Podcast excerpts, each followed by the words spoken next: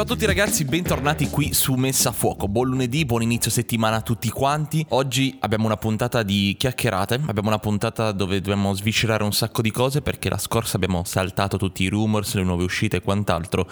Quindi oggi ci focalizziamo su questo. Ho fatto un bel riassuntone di tutto quello che è uscito in questo periodo, dei rumors che abbiamo, dei nuovi leak. Ci facciamo insomma una ventina, 30 minuti insieme girando un po' fra tutti gli annunci che ci sono stati e quelli che ci saranno. Vorrei partire innanzitutto dicendovi grazie a tutti per le fantastiche condivisioni che avete fatto su Instagram, quindi continuate così, ogni volta che ascoltate Messa a Fuoco, mi raccomando una bella stories, taggatemi Ciocciola Simone Cioe e condividete con l'hashtag Messa a Fuoco. Noi cominciamo, direi che il primo annuncio che fa parlare di sé questa settimana è la nuova Nikon Z50, lo sapevamo, qualche giorno prima era già uscita tutte le informazioni, ma adesso è ufficialmente mente online. Ha preso vita, uscirà poi un annuncio dedicato probabilmente verso il 18 ottobre, dovrebbe uscire proprio l'uscita nei mercati, i prezzi ufficiali e non, ma sappiamo praticamente tutto ormai, Nikon l'ha annunciata, la Z50, la prima PSC con innesto Z di Nikon, sono veramente molto contento in generale dell'annuncio, poi andremo a vedere nei dettagli come questa macchina, per il semplice fatto che credo probabilmente che ci sia stato veramente tanto tanto bisogno anche di questo nuovo ingresso di Nikon nel mondo mondo APS-C con l'innesto Z. Ho già espresso il mio dubbio sull'innesto M di Canon, che secondo me causerà troppi problemi perché ora ci sono troppi innesti Canon e dato che la parte reflex comunque non si fermerà ancora per un po', dato che stanno cominciando a uscire i primi leak della 1DX Mark III. Diciamo che avere tre innesti, quindi l'F, l'M e l'R, comincia a diventare un po' impegnativo. Bella mossa di Nikon quella di entrare anche nel mondo APS-C con questa nuova camera. Z50 sostanzialmente APS-C, sensore da 23.5 x 15.7 da 20 megapixel, quindi veramente un APS-C abbastanza entry level che si va a scontrare con due grandi mostri dell'APS-C. Abbiamo da una parte ovviamente Fuji che è pronta ad annunciare tra l'altro la X Pro 3 e dall'altro lato abbiamo Sony reduce dagli annunci appena avvenuti di 6100 e 6600 quindi diciamo che abbiamo delle veterane in questo settore. Nikon ci entra con una camera di tutto rispetto, con devo dire delle caratteristiche abbastanza interessanti. Abbiamo comunque due ottiche nuove di lancio, quindi l'innesto Z viene tenuto anche per la PSC, ottima, ottima, ottima mossa perché permette appunto l'evoluzione, ma allo stesso tempo due ottiche che sì, sono nuove, ma mi hanno un pochino deluso. Abbiamo un 1650 di serie, che sarà l'ottica di base con cui troveremo la macchina, che però è un 3.5 6.3, a differenza del Sony che è un 3.5 e mi sembra 5.6. Quindi diciamo già uno stop più chiuso rispetto al Sony e un 50-250, non 210 come quello Sony invece, con un 4.5 e un 6.3, entrambe stabilizzate.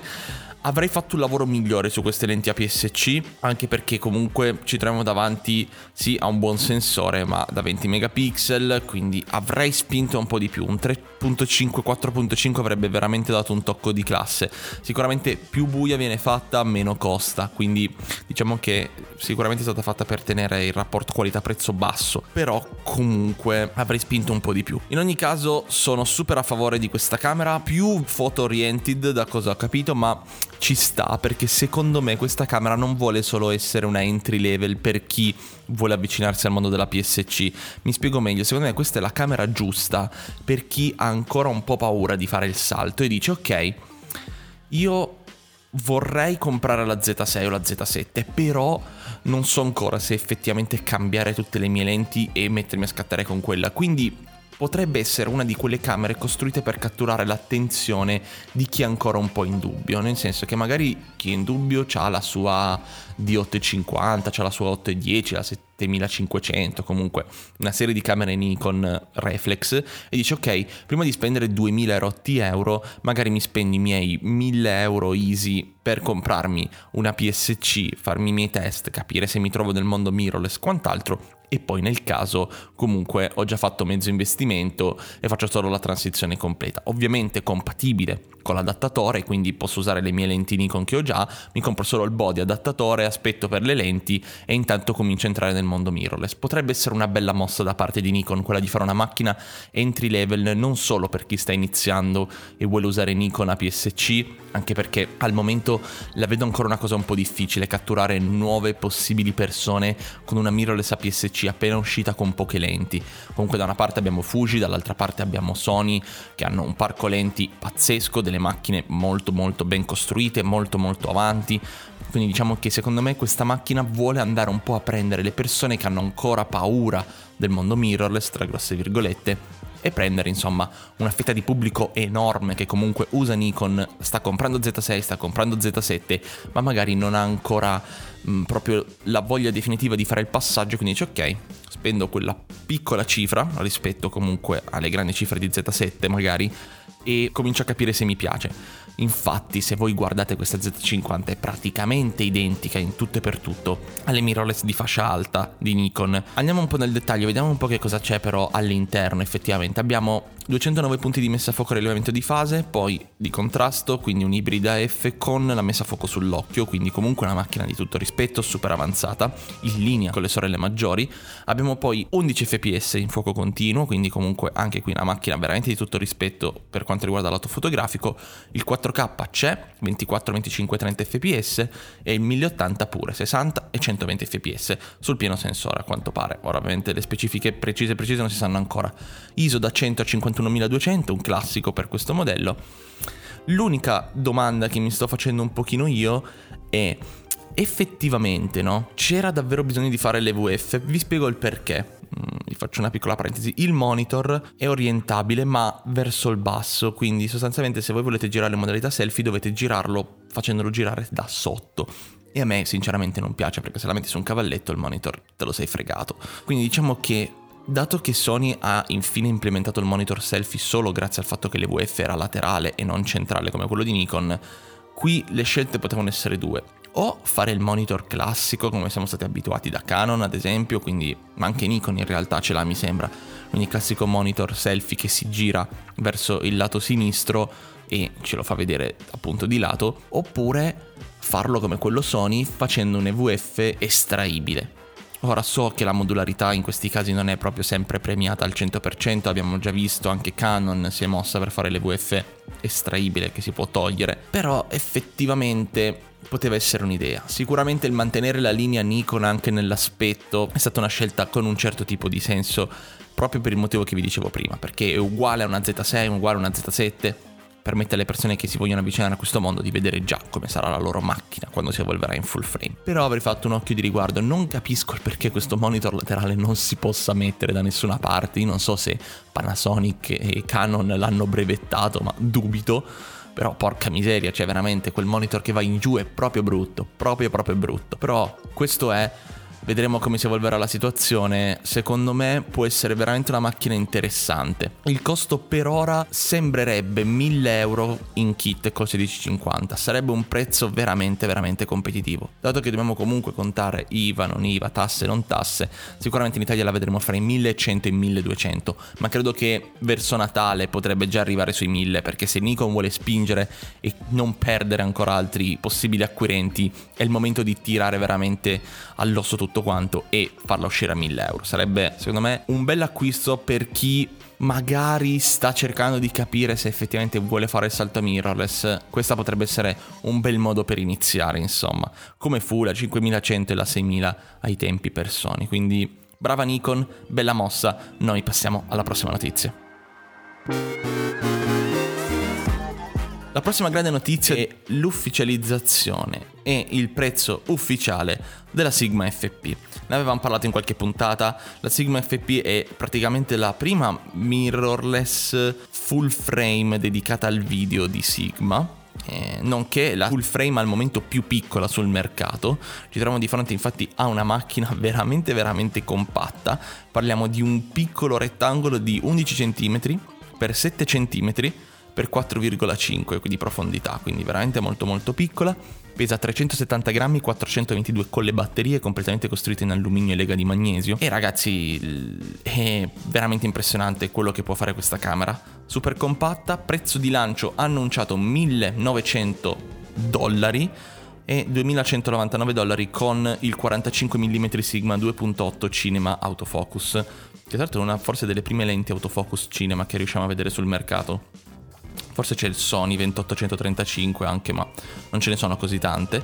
Comunque, Inizieranno le spedizioni dal 25 ottobre, non si sa ancora nulla del mercato italiano, non si sa ancora un prezzo in euro, ma è interessante, probabilmente la vedremo sui 2000-2200 euro in kit. E ragazzi, sensore di tutto rispetto, abbiamo un CMOS eh, retroilluminato da 24.6 megapixel full frame, abbiamo un rilevamento di fase per l'autofocus, ISO da 100 a 25600, pesa poco come vi dicevo, abbiamo un enorme display da 3.2 pollici con 2.1 milioni di pixel, quindi veramente grande. Abbiamo però la cosa più importante probabilmente, la registrazione in RAW interna. Ora, mi sono andato a leggere un po' le schede tecniche, sono un po' confusionarie ancora, non ci sono ancora articoli ben specifici riguardo a questa cosa, ma dalle mie ricerche mi risulta che interni su SD può fare gli 8 bit in Ultra HD, 25 fps, RAW, quindi un RAW da 8 bit, oppure il RAW in Full HD a 12 bit a 60 fps interni. Su SSD, quindi esterno collegato con l'USB-C come per la Pocket,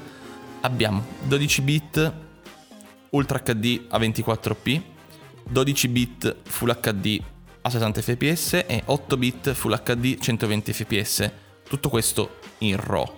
Quindi benvenuta Sigma nella guerra del RAW perché potrebbe essere una macchina veramente interessante. Modulare, anche qui abbiamo scelto la modularità. Abbiamo tre viti da un quarto distribuite una sotto e due di lato. Quindi dal lato destro e lato sinistro abbiamo queste tre viti da un quarto che favoriscono sostanzialmente l'ingresso di eventuale mirino esterno, la slitta con i pini elettronici per montare dei flash, abbiamo un'impugnatura sia grande che piccola, abbiamo dei tasti remoti di scatto aggiuntivi, è stato presentato, come sapete, ma già questo con la S1, l'MC21, che è l'adattatore per adattare le lenti Canon all'innesto L. E ragazzi, questo è quanto, è una macchina veramente impressionante e la cosa che mi è piaciuta di più in realtà è il grosso, enorme lavoro che Sigma ha fatto sull'interfaccia utente. Abbiamo due interfacce specifiche per videomaker e fotografi, infatti questa macchina fa anche foto e ragazzi, cazzo, è, è, è, pazzesco pensare che hanno fatto un lavoro di interfaccia utente diversificato. C'è uno switch che passa dalla modalità cinema alla modalità still e ci permette sostanzialmente di avere un'interfaccia dedicata alle foto e una ai video. Abbiamo poi una Director's Mode che ci permette di guardare attraverso la macchina come risulterebbe un'immagine in diversi sensori anche di altre marche. Quindi possiamo vedere come risulterebbe un 35 mm su una Alexa 65. Insomma, figata. È veramente una macchina interessante. Vedremo come si muoverà sul mercato. Perché la cosa curiosa è capire se effettivamente ci sarà mercato per questa cosa. Sigma si è fatta una bella giocata, inserendosi nella alleanza della serie L delle lenti, è riuscita sostanzialmente a prendere un innesto tutto suo e inserirlo in delle macchine che comunque di tutto rispetto. Vedremo se questa Sigma FP farà strada. Sicuramente sarà un'ottima rivale delle Blackmagic che il costo è quello, si piazza esattamente a metà fra la 4K e la 6K, ma offre effettivamente la modalità Pocket, se così lo possiamo definire, con il RAW e tutto quanto. Quindi vedremo se avrà il suo mercato, vedremo come arriverà in Italia, quanto costerà e se qualcuno penserà di utilizzarla. La guerra al mondo cinematico full frame si sta cominciando a spingere. Da una parte abbiamo Sony con la FX9 appena annunciata e dall'altra abbiamo Sigma, Blackmagic con la PSC, abbiamo Zetacam che sta arrivando anche lei. Quindi insomma, il mondo full frame si sta evolvendo e il low cost sta diventando veramente veramente accessibile. Vedremo come andremo avanti. Ragazzi, passiamo ai prossimi rumors perché abbiamo tanto da dire su DJI. Oh, signori, mentre online cominciano a spuntare i primi rumors del Mavic 3, ma in realtà sono più concept che rumors, quindi li prendo ancora con le pinze, dato che per ora non si sa veramente tanto. In realtà ci stiamo però avvicinando alla possibile uscita finalmente di quello che si preannuncia essere il DJI Mavic Mini o Aria, non si sa ancora bene il nome, più probabile Mavic Mini anche per, per, convertire persone che già conoscono il brand. I rumors danno un 2,7K di risoluzione massima, un range di 4 km, quindi sicuramente utilizzerà le reti GPS, 30 minuti di volo, 12 megapixel, 600 dollari di lancio più 200 dollari per la Flymore Combo. A dirvi la verità sono un po' titubante soprattutto sulla risoluzione, credo che DJI abbia benissimo la tecnologia per portarsi avanti e fare già una cam in 4K su questo drone, credo che useranno o la camera dell'Osmo Pocket, che obiettivamente basta solo togliere e ficcare dentro un drone, quindi stabilizzazione su più assi e non solo su due come era lo Spark, oppure il sensore dell'Osmo Action, cioè comunque di sensori e di camere ne hanno a iosa, non hanno bisogno di costruirne una nuova. Il drone sembrerebbe stare sotto i 300 grammi. Se fosse 300 grammi ragazzi DJI spaccherebbe tutto perché uno potrebbe avere veramente lo Spark alleggerito molto più potente che tutti quanti vorremmo vedere. Quindi sparirebbe la serie Spark, diventerebbe DJI Mavic Mini, andrebbe precisamente a chiudere il cerchio con il Mavic Pro 1 2 e il Mavic Pro Zoom, avremmo il Mavic Air e il Mavic Mini.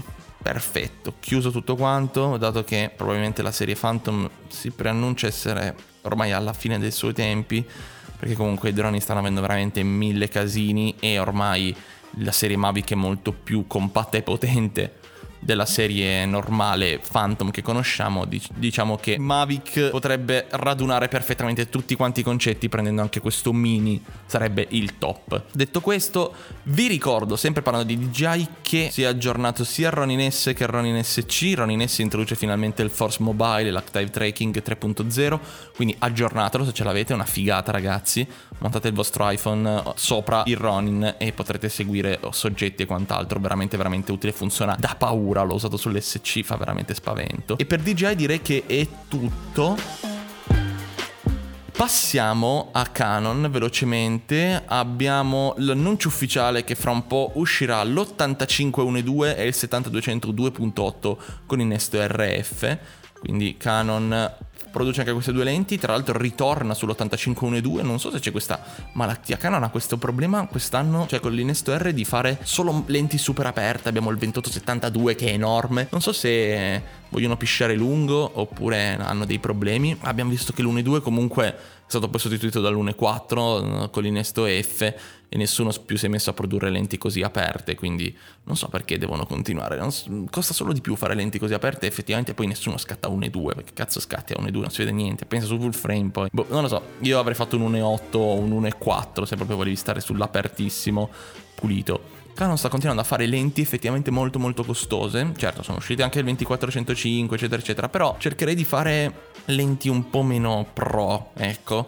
Non perché non bisogna farle, ma per il semplice fatto che devi avvicinare prima le persone a comprare Canon mirrorless e poi di ficchi delle lenti così. Io avrei fatto magari un 24 fisso ma 1,8 per riuscire a fare un po, di, un po' di tutto, cioè insomma devi radunare le persone intorno al marchio, quindi prendi sia i pro che i chip anche lì. Bisognerà un attimo vedere come si muoverà Canon, sicuramente sta facendo uscire una lente dietro l'altra, ce n'è bisogno ovviamente, l'innesto è nuovo, devono riempire, quindi ci sta. La cosa figa ovviamente è che questo zoom è veramente veramente compatto, parlo del 7200, molto molto carino, qui la, la flangia e soprattutto le dimensioni di questo innesto per, per R si fanno vedere veramente, cominciano a farsi vedere quanto Canon e anche Nikon con l'innesto Z ci hanno visto lungo rispetto a Sony, su questo non si può dire nulla, al di là del, del, fattore luminosità delle lenti, proprio si parla della compattezza delle lenti, quindi molto molto interessante. E arriverei all'ultima notizia di oggi, anzi le ultime due, abbiamo delle notizie di Olympus, signori. Lo so, pensavate fosse morta e invece è ancora qui. A quanto pare Olympus ha due nuove grosse camere da annunciare. Cominciano a vedersi i primi rumors della prossima EPL10, quindi l'Olympus Pen, che sostanzialmente è la compattina entry level micro 4 terzi di Olympus non si sa ancora molto, o almeno le immagini ci sono, sono online, ve le lascio ovviamente come sempre in descrizione, potete andarlo a vedere, però sostanzialmente non si sanno ancora le caratteristiche precise della macchina e comunque l'entry level di Olympus per chi vuole avvicinarsi al mondo del micro 4 terzi spendendo poco, Olympus rimane. E poi dopo la, l'OMX Mark 1, non mi ricordo MD1, hanno dei nomi veramente osceni, quelli di Olympus devono rivedere i nomi delle macchine comunque la super macchina resistente a qualsiasi cosa, cominciano a girare rumors sulla EM5 Mark III con il nuovo battery grip, quindi cambia tutto. Insomma, anche qui non si sa assolutamente nulla per quanto riguarda le specifiche tecniche della macchina, ma si sa comunque che starà per arrivare sul mercato con un prezzo abbastanza entry level, anche qui si parla di 1200 dollari più o meno, quindi comunque una macchina di tutto rispetto. Ricordiamoci che Olympus fu la prima praticamente a introdurre il sensore stabilizzato sulle macchine, mi ricordo il periodo in cui la Mark 1 e la Mark 2 andavano veramente a ruba perché avevano il sensore stabilizzato prima che arrivasse poi ovviamente la GH5 a diventare la regina incontrastata del sensore micro 4 terzi stabilizzato. Comunque, queste macchine stanno arrivando, hanno la loro fetta di mercato. Olympus sicuramente si deve cominciare a difendere sia dalla Pocket 4K per chi fa video, sia dal fatto che comunque Panasonic ha veramente ormai un range e un mercato vastissimo nel micro 4 terzi e Olympus si piazza esattamente fra i naturalisti più o meno, gente che ha bisogno di macchine con una resistenza al bagnato, alle intemperie, eccetera, di tutto rispetto. Quindi sta costruendo sostanzialmente delle Pentax mirrorless, diciamo che si vogliono piazzare più o meno lì. È una lotta difficile, sicuramente Olympus non ha i soldi che ha Panasonic, non produce le macchine che produce Panasonic, non con questa velocità ed è sostanzialmente diventata un pochino per un certo periodo il fanaletto di coda di Panasonic con le lenti Uh, mi viene in mente il 1240, il 1260, Zuiko, i Pro, il 714, eccetera, che però Panasonic ha cominciato ad autoprodursi e quindi poi a sostituire. Insomma, è una situazione non facilissima sicuramente, c'è tanto tanto da fare, però è bello che ci siano ancora queste macchine, probabilmente per alcune persone Olympus è veramente un marchio a cui sono affezionati e ci sta il fatto che per loro, per quella piccola nicchia di mercato che ancora vuole utilizzare Olympus, che si trova, che ha iniziato, è giusto che ci siano. Vedremo come si evolveranno se questa macchina fa, farà parlare di sé. Uh, sicuramente il lavoro da fare è tantissimo, non solo per quanto riguarda la questione stabilizzazione che deve migliorare, perché ovviamente siamo andati avanti negli anni, ma anche per quanto riguarda la situazione messa a fuoco che ormai è diventato un pallino cruciale, una sfida cruciale fra le varie case produttrici. Vedremo, aspettiamo che escano sul mercato, probabilmente nella prossima puntata o tra due puntate ne parleremo nuovamente. Ultimo leak con il quale vado a chiudere questa puntata, abbiamo ormai le foto ufficiali uh, della nuova X Pro 3 mentre ormai ci siamo all'annuncio, probabilmente sarà la prossima macchina che Fuji annuncerà per poi passare alla XH2 che farà sicuramente parlare di sé, non vedo l'ora di provarla. La X Pro 3 ragazzi introduce sostanzialmente, come sappiamo da sempre, il sensore della XT3 in una macchina fatta per un pubblico che preferisce ancora utilizzare il mirino analogico, quindi sapete questa fusione che ha Fuji molto molto bella con questo mirino completamente analogico, quindi effettivamente solo un buco dentro la camera che però con un piccolo LCD che si alza diventa anche digitale. È una roba molto figa, se non l'avete mai provata vi consiglio di farlo, la X Pro 2 è una gran macchina secondo me e a molti piace molto di più anche solo il mirino laterale, insomma è una macchina che sostanzialmente avvicina di più il mondo dell'analogico al digitale, tuttavia la cosa che più amo in realtà che amo. Amo l'introduzione, non amo come è stata sviluppata. E questo nuovo schermo, uh, X Pro 3 si avvicina molto a quello che è l'inserire il pezzo di cartone della scatola Uh, o comunque far vedere il rullino dentro il corpo, quindi ha questo monitor RGB installato dietro la scocca del monitor che vi fa vedere sostanzialmente sia i tempi di scatto che eh, il profilo simulazione di, di pellicola che ha Fuji al momento in cui scattate e allo stesso tempo poi si apre andando verso il basso e diventa effettivamente um, il monitor digitale a cui siamo abituati, no? il, il pannellino. L'unico problema che non mi piace è che non posso scegliere. Cioè io comunque da chiuso vedrò sempre questo micro monitor eh, con i miei dati e per vedere la foto dovrò tirarlo in giù e quindi esporre il monitor di base a possibili urti eccetera. Avrei preferito un monitor magari che si ruotava su se stesso, quindi scegliere fra uno o l'altro per rendere tutto compatto. Comunque la X Pro 3 ancora non sappiamo nulla, ma ci siamo, direi. Ci siamo e manca poco alla sua uscita. Ormai ci sono le foto ufficiali, quindi penso che l'evento sia stato fatto non so se a porte chiuse o cosa, ma ormai l'uscita è prossima. Ragazzi, direi che questo era tutto, ci siamo fatti una veloce chiacchierata ed excursus nel mondo dei leak e delle ultime uscite. Vi ricordo come sempre di iscrivervi a Messa a Fuoco nei vari posti dove lo state ascoltando, condividete su Instagram i momenti in cui ascoltate Messa a Fuoco io sono Simone Cioè, questo era Messa a Fuoco e noi ci sentiamo in un prossimo episodio. A lunedì.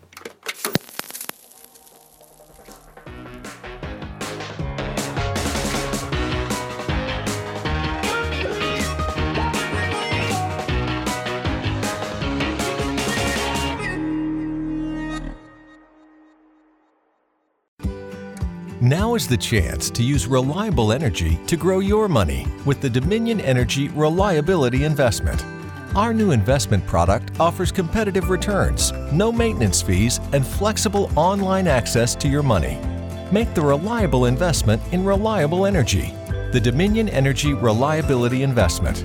To find out more, go online to reliabilityinvestment.com. That's reliabilityinvestment.com.